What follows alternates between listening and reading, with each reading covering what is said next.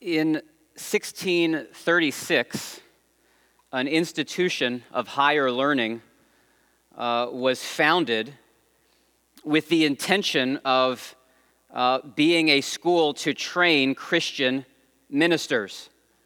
Uh, in accordance with that vision, the rules and precepts for this institution, which were adopted ten years later in sixteen forty-six, stated this. One of the rules and principles stated this: let every student be plainly instructed and earnestly pressed to consider well the main end of his life and studies is to know God and Jesus Christ, which is eternal life, and therefore to lay Christ in the bottom as the only foundation of all sound knowledge and learning.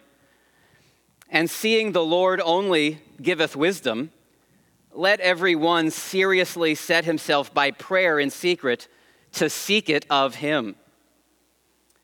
Uh, that institution of learning was Harvard University. Uh, in sixteen ninety-two, Harvard adopted the motto, I'm not going to say this Latin phrase correctly, perhaps my daughter can correct me, or other of you Latin scholars, Veritas, Christo et Ecclesiae, which translated from the Latin means truth for Christ and the church. That's what Harvard University was established on. Uh, with the secularization of the school that has taken place, the, the current logo for the institution just has the word Veritas now, just the word truth, no, for Christ and the church. Uh, uh, Harvard has drifted from its initial commitment to serve Christ and his church.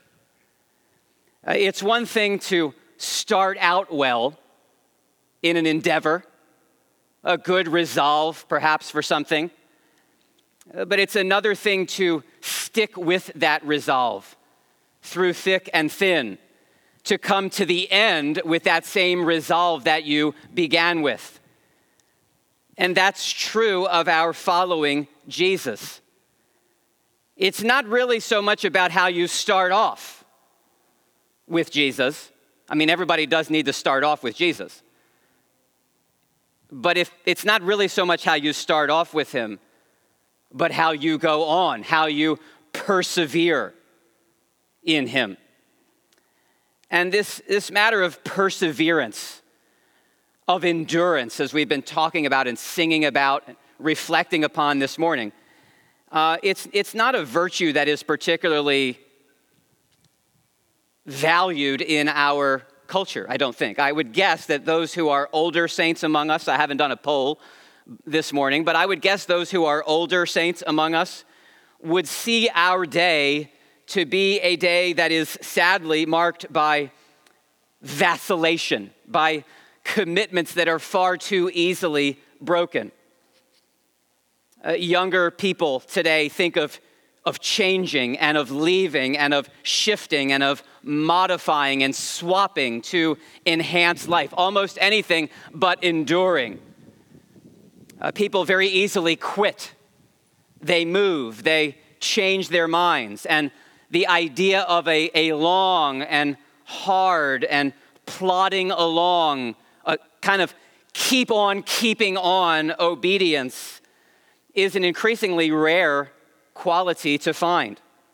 But it's that kind of perseverance and constancy and patience that God's people are called to. And it's that kind of call that we are considering this morning as we continue this slow, this slow, steady, patient examination of this one paragraph in Paul's letter to the Ephesians. Uh, we've not been studying the whole book of the Bible together. We just started our study at, at the end of the book, at chapter six, verse ten. And as Paul brings this letter to the Ephesians to a conclusion, he highlights for the Ephesians the, the urgency of their calling to live in a manner worthy of Christ by using the imagery of the church engaged in warfare. He calls the saints to put on the, the Christian armor, the whole armor of God, as it says there in verse eleven and again in verse thirteen, so that we can be properly equipped to stand up to the assaults that will inevitably come our way in this fallen and spiritually dangerous world. Uh, for the Christian life, I wonder if you found this to be so. For the Christian, life is an armed struggle against a powerful adversary. And in this battle, we must, we are called to stand firm. Look again at verse thirteen. That is, as Jeff said, that's our focus this morning. Therefore, which, which points us backwards in the text, right? Therefore, because your adversary, the devil, because he's strong and scheming, because he's crafty, because there is a large and unified force of his allies that are mounted against you in malice. Therefore, take up the whole armor of God, that you may be able to withstand in the evil day, and having done all, to stand firm. And so that is God's call to us this morning, Christian brother and sister. Stand firm. Three questions about Ephesians six thirteen. What does it mean to stand? What does that mean exactly? I trust you know it's not exactly the same as when I told you to stand so, so that we could sing, like stand up instead of sitting down. But what does it mean to stand? Why are we particularly in need of this exhortation to stand? And how do we stand? Those are the questions I'd like for us to consider this morning. What does it mean to stand? Why do we particularly need this exhortation to stand? And how do we stand? It is important that we understand what it means to stand, because Paul is just saying it over and over again in the beginning part of this passage. Did you notice that at the beginning of the paragraph? He says it really four times. We are to stand against the schemes of the devil in verse eleven. Then he says we're to withstand in the evil day, and having done all, to stand firm. And then, as if we'd not yet gotten the message that he was intent and desirous of us standing, he begins verse fourteen by repeating the call again, this time as a commandment. Therefore, stand. Now, we're still dealing, when we think about this word stand and what it means to stand, we need to remember we're, we're dealing with the language and the imagery of warfare. Right? That's what this passage is about. Take up the armor of God, Christian soldiers. There, there's a quote that I found this week in my studies from a, a, a Greek historian by the name of Polybius that, that in this time in which the letter to the Ephesians was written, the Roman soldier was expected. I don't think it's really changed. I think we expect this of soldiers today. They were to be the kind of person who could be relied upon when, when under pressure, the kind of person who would stand fast and not give way. And that's the kind of determination that we need in this battle against the spiritual forces of wickedness. We are not to retreat. That would be the opposite of this standing firm. We're not to retreat. We're not to shrink back. We're not to fall away, but we are to stand firm. I, I was reading through in my devotions this week. I trust, I know some of you were as well, in the book of Second Samuel. And I just came across this little nugget about this man named Ittai the Gittite. He was a He was a servant of King David, and after the time when David's son Absalom rebelled against David and was threatening David's kingdom, uh, Ittai came and aligned himself with David. And David said, why, why are you going to come with me? I, you can see I'm fleeing, I'm in trouble. Maybe you just want to go and, and serve Absalom. And Ittai said, as the Lord lives, and as my Lord the king lives, wherever my Lord the king shall be, whether for death or for life, there also will your servant be. That's a picture of what it means to stand firm. We we sang of this posture last Sunday, I think it was. There's some songs we could just be singing every week in this series on the armor of God. But I think it was last Sunday we sang, I have decided to follow Jesus, no turning back. That's what we're getting at here in this call to stand firm. That's the heart of the battle that we are engaged in. We can look around at the culture and we can see marks of evil and we can lament that, we can grieve over that. But we must understand that the real battle is going on in our own hearts. It is for the allegiance and the devotion of our own souls. And so the writer to the Hebrews says to those he was writing to in the first century, take care, brothers, lest there be in any of you an evil, unbelieving heart that would lead you to fall away from the living God.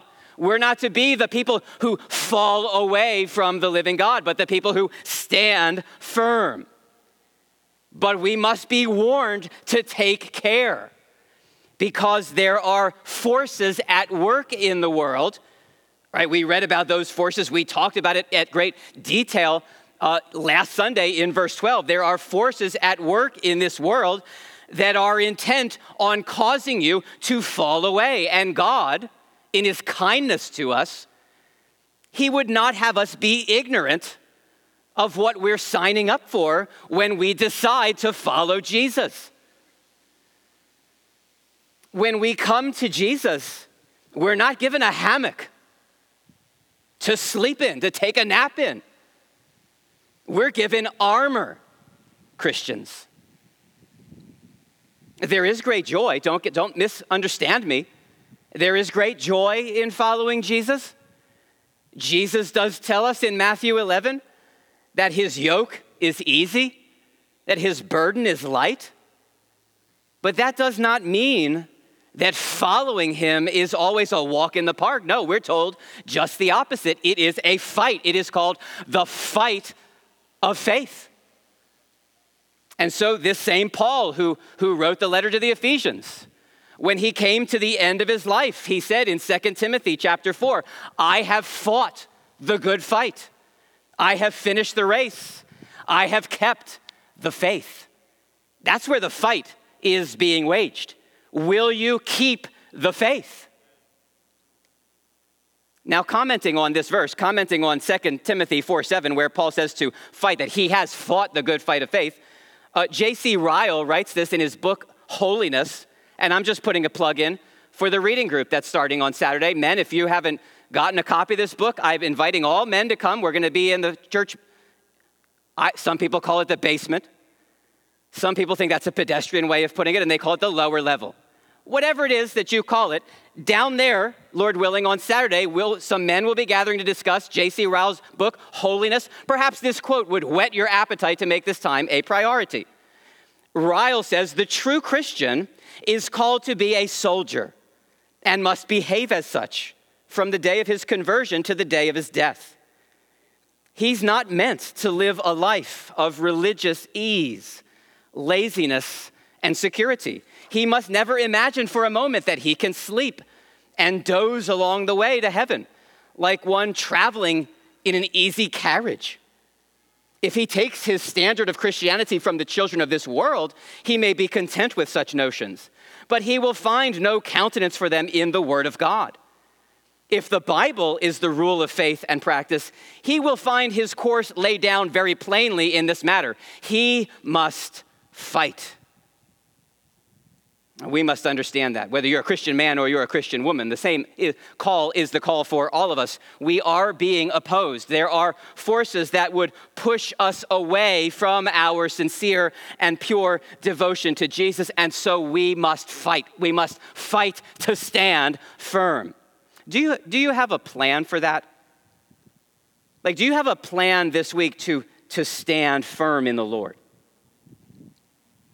It would be good to talk about that this afternoon with another Christian brother or sister.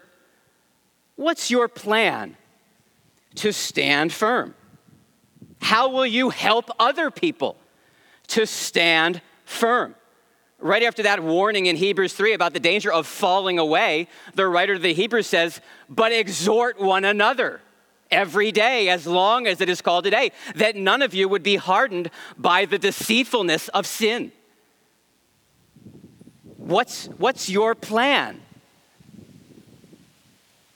I have uh, had the privilege of, of conducting many membership interviews. There's people who want to become members of this church and preparing people for baptism. And I, I know of no one who plans to shrink back and be destroyed. I never sit with anybody when we're thinking about baptism, when we're thinking about membership, and it's their plan to be gripped by an evil heart of unbelief that would cause them to fall away from the, the living God. But it does happen, sadly. Uh, you could do a you could do a, re, a study this afternoon of one man in the Bible named Demas. It would be a very short study. It would not take you long. He's mentioned only in three little verses of the Bible. One in Colossians, uh, one in Philemon, where he's referred to as a fellow worker with Paul. And he sends his greetings to the church in Colossae as a fellow worker with the Apostle Paul. And then we see in Second Timothy four that Demas, in love with this present world, abandoned Paul. The Bible warns us, doesn't it? If anyone thinks he stands, let him take heed, lest he fall. And I, I know of no stable, steadfast saints who became so accidentally. No, we must fight. We must fight to stand firm.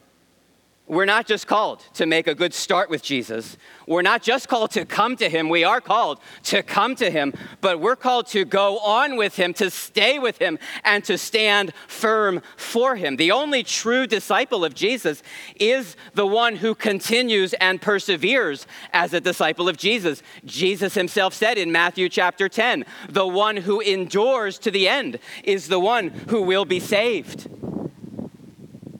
And so I would give some consideration to that this morning, brothers and sisters. It does not matter if your heart was soft to the gospel last year. It does not matter if you were watching carefully how you walk and laying aside every sin that clings so closely. If you were doing all that last year, the question is, are you doing that today? Are you running that race set before you today? Perhaps you ask a question. Larry, are you...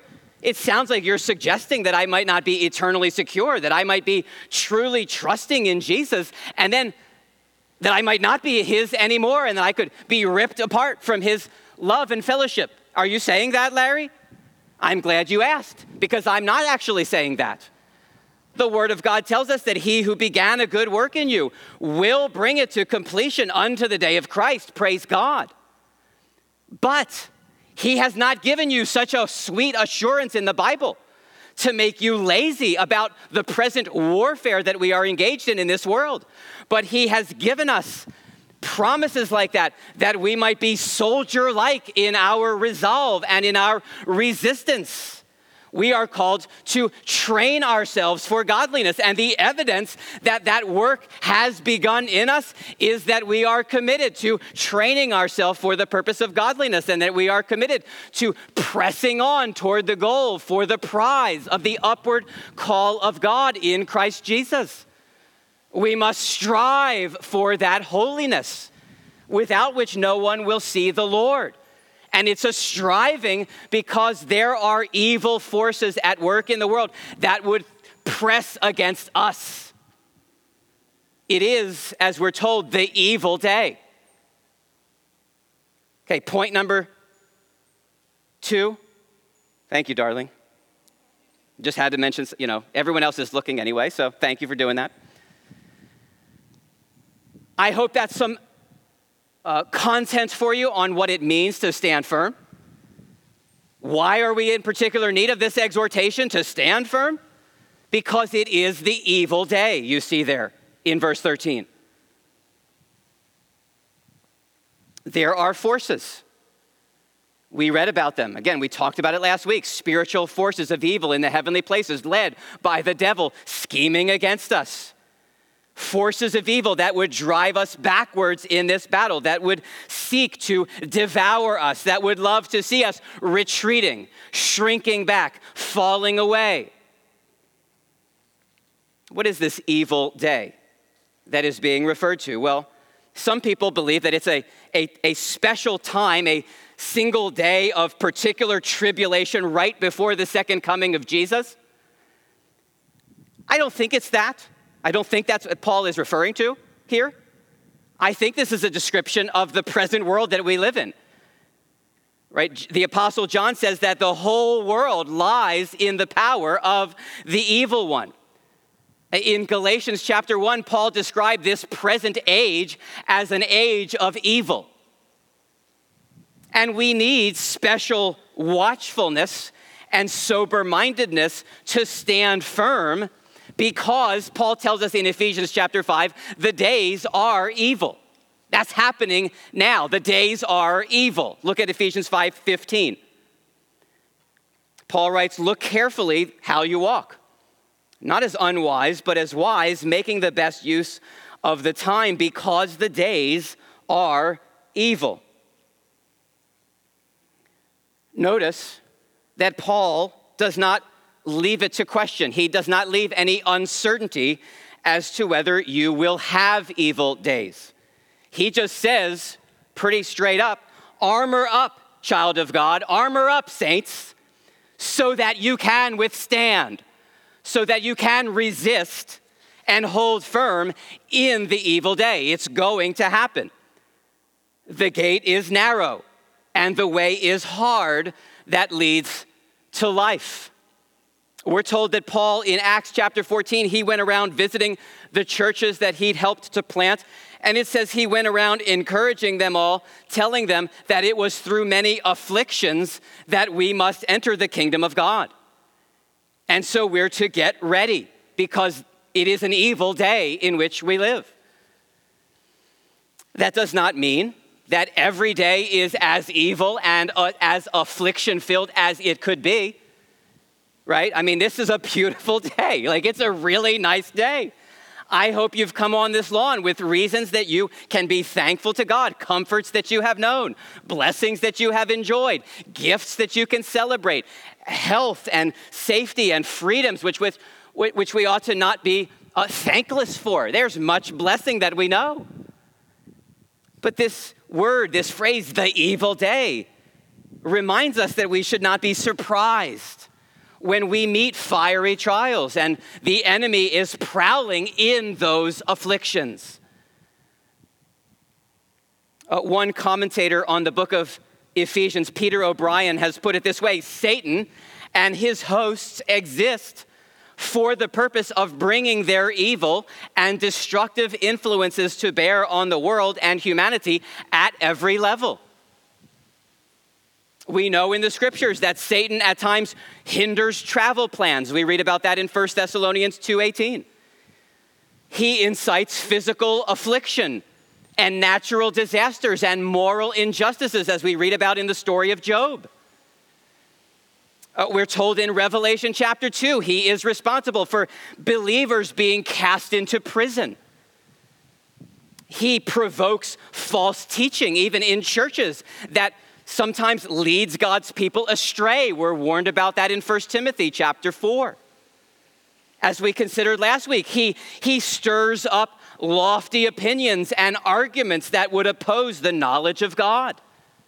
He is seeking at every level of human society to bring his evil and destructive influences upon the world. It is the day of evil. You don't need a P H D in, in theology to know that, do you? These are evil days. These are hard times. The race is long. The trials are many. The opposition feels endless. We, we live with an experience of perpetual burden. Paul says it in Romans eight, that the whole creation is groaning in the pains of childbirth. And not only is the creation groaning, but we ourselves, the people of God who have the first fruits of the Spirit, we groan inwardly as we wait for the coming day of glory and salvation. And it's easy in the midst of that groaning to grow tired and to grow faint-hearted, to shrink back on our commitments and on our fidelity to the Lord Jesus. That is the enemy's prime aim. Don't be distracted by all the bells and whistles of the troubles and the tribulations. That's just window dressing. The aim that the enemy has is to destroy your faith. It is that you would fall away from your devotion to Jesus. It's that you would not stand firm in allegiance to him. And so the apostles, the word of God calls us in the midst of the many schemes of our enemy. The apostles call us to stand against those forces of evil, to resist them. That's what the word uh, translated withstand in Ephesians six thirteen. That's another way that you could translate it. Resist. It's used by the apostle Peter in First Peter five when he says, be sober-minded, be watchful. Your adversary, the devil, prowls around like a roaring lion, seeking someone to devour him. Resist him. Withstand. Stand against him. Firm in your faith. James has a similar warning to us in sober terms. He says in James four, verse seven, submit yourselves to God, resist the devil, and he will flee from you. Now listen to the prescription. What are we to do? How do we stand against the evil one? He says, draw near to God, and he will draw near to you. Cleanse your hands, you sinners, and purify your hearts, you double-minded. Be wretched and mourn and weep. Let your laughter be turned to mourning and your joy to gloom. Humble yourselves before the Lord, and he will exalt you. So life is hard. Life can be exhausting. And because of that exhaustion, we can just grow weary and faint-hearted in our devotion to the Lord. And so we need to be admonished. We need to be exhorted in those times when the enemy is prowling to look into your own hearts. You see, this is not a word that is an easy word to bring to someone who is in the midst of deep suffering. Would you want to go to someone in the midst of deep, deep calamity and tell them, be wretched and mourn and weep? Let your laughter be turned to gloom and your mourning uh, and your joy, uh, turn your joy to gloom. Humble yourselves before the Lord and he will exalt you. That's a hard word to hear. There's call in the scriptures to weep with those who weep, to sympathize with those who are in grief. But in love, I want to tell you today that it's in those seasons of tribulation, it's in those seasons when, the, when you feel as though the devil may be on the prowl in your life, that you do need to be especially vigilant with your souls. That's what he wants to do to you. That's what he wants to destroy. We can be intoxicated with the things of this world. Have you found that to be so? In the midst of pain, in the midst of heartache and tribulation, that it's easier to watch eight hours of football this afternoon than it is to spend one hour watching and praying? We must be aware. It is in the midst of these evil days that the enemy would seek to pull our hearts away from the loyalty and allegiance that we have to Jesus. And so even those who are suffering, again, while we weep with them, while we sympathize, while we have compassion on them, this is God's word. Resist the devil in faith and repentance. Do not yield. Do not retreat. Do not shrink back in the hour of trial, but endure. Hold fast to the confession of your hope without wavering. And be assured, Christian brother and sister, be assured that God has given you all that you need to withstand in the evil day. That is point number three. How do we stand? In this battle to stand firm, we are called to be sober, but we need not be scared, because the call of God in this passage is to put on the armor of God, and God has provided that armor. How do we stand? We, we take, verse thirteen, therefore, take up the whole armor of God. It's God's armor. It's the armor that God himself has provided for you. Isn't that wonderfully encouraging? I'm, it, praise the Lord indeed that it does not say, take up the breastplate of self-will. Put, take up the shield of human effort. How disheartening would that be? But no, what God says is that all we have needed, thy hand hath provided. He has trained our hands for war, even as it says in Psalm one forty-four, as I called us to worship. Our God of endurance trains us for war. It is, as we read in Jeremiah seventeen, it is a day of disaster. It is a day of evil. But God is our refuge. And both Psalm one forty-four and Jeremiah seventeen about God being our refuge and God training our hands for war, those promises find their yes, as does every spiritual blessing in the heavenly places. It all comes to us in Jesus Christ. Now, we have time in the weeks to come, Lord willing, to think about each piece of armor. That's what we're going to do the next time we come back to Ephesians chapter six. But if I could just give you a preview right now, just think about these pieces of armor. The belt of truth. What is the truth? Well, in Ephesians chapter four, Paul calls it the truth as it is in Jesus. Jesus himself is the truth, right? He said, I am the way and the truth and the life. So to take up the, bre- the, the belt of truth is to take up the Lord Jesus. The breastplate of righteousness. Paul tells us in Ephesians four that our new self has been created. It is God's workmanship. It has been created in the likeness of God in true righteousness and holiness. The word of God says that God made him, Jesus, to be sin who knew no sin, so that in Jesus we might become the righteousness of God. We have that breastplate of righteousness in Jesus. The gospel of peace. Well, Jesus himself, Ephesians two thirteen, he himself is our peace. When we were far off, we, we were brought near to God through Jesus. We are to take up the shield of faith. And where does faith come from? Is it our own doing? No, it is not.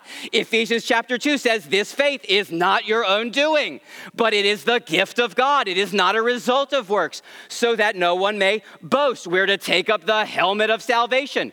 Are we saved by our efforts and works? No, it is by grace that you have been saved.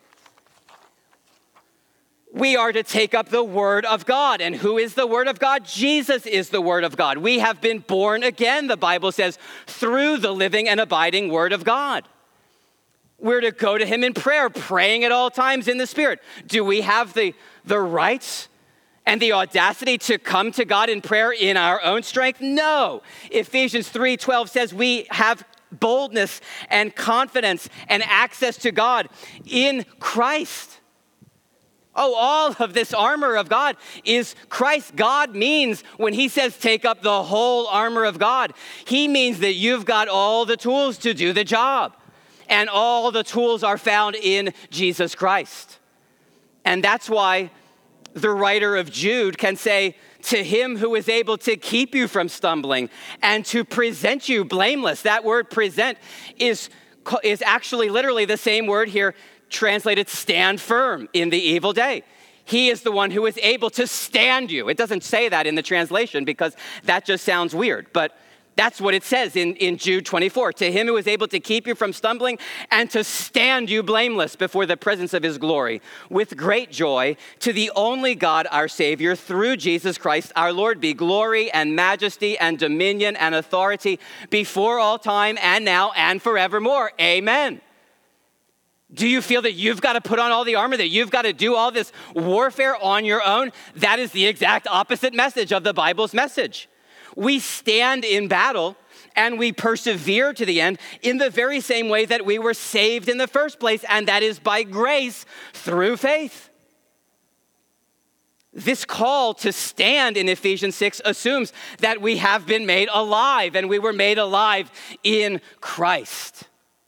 And I do just want to take a moment, do I? I'm almost done, but I, I, I must speak a word or two to those of you that might be visiting with us that are not in Christ. Everything that I've just been saying has just is gone right by you if you are still dead in your sin. And the Bible does say that's the picture. If you're here this morning and you're visiting with us, we are glad that you're here. We're always glad when you come. You can come and visit us as often as you want. We, it's our desire to be very honest with you about what the Bible says about your condition. And what the Bible says is that if you're here this morning and you're not trusting in Jesus, you are dead. you're dead to God. Your, your heart's disposition is to oppose him. You are outside of him. You are walking the opposite way from his way. The things of this world have more value and life for you than he does. You have chosen to worship and serve the creature rather than the creator. And the Bible says your foolish hearts have been darkened. We don't look down upon you if that is your condition, because we can all on this lawn attest that at one point that was our very condition. But we want you to know, if you're here this morning and you've not trusted in Jesus, you might feel free, but you are not free. The Bible says you are in bondage. You are not alive, but you are dead. You're not basically a good person, but you are condemned and unclean. And yet the Bible has such wonderful news to those of us who know that, who actually believe that about ourselves. Because the Word of God says in this very letter to the Ephesians that when we were dead in our trespasses, God, being rich in mercy, because of the great love with which he has loved us, even when we were dead in our trespasses, he made us alive together with Christ. By grace, you can be saved. God raised up Jesus, and he raises up his people with Jesus to show them the immeasurable riches of his grace in kindness toward us. And so if you're here this morning and you have not put your faith in Jesus, oh, we urge you to do that. If you have found that this is an evil day, these are evil days in which we live, oh, we invite you to confess that you are part of that evil. And yet in Christ, there is mercy and pardon for all who would come to him. If you don't even know what that would look like or mean or how to do that, talk to me after the service. Talk to someone seated around you. Kids, kids, I, I want you to know too, this is a, a hard message, and we're talking about the devil and demons, and that can be scary. It, it sounds scary. And so kids, I want you to listen to me. The devil is a very strong enemy. He's like a really strong bad guy. And we're, we're far too weak. You are far too weak to beat him all by yourself. But we have such wonderful news for you kids. And that is that Jesus is stronger than that really strong bad guy. And Jesus showed how strong he is by dying on the cross and freeing everyone who believes in Jesus from the slavery that we were in to the devil. And he gives his people, all who are trusting in him. And you can trust in him at any age. If you can hear me and you're understanding the words that I'm saying right now, kids, you can put your trust in Jesus. And he promises that everyone who trusts in Jesus, he will give the power to stand against the devil so that we can fight the devil and we can win. We don't have to be infra- afraid of the devil, because in Jesus, we have strength.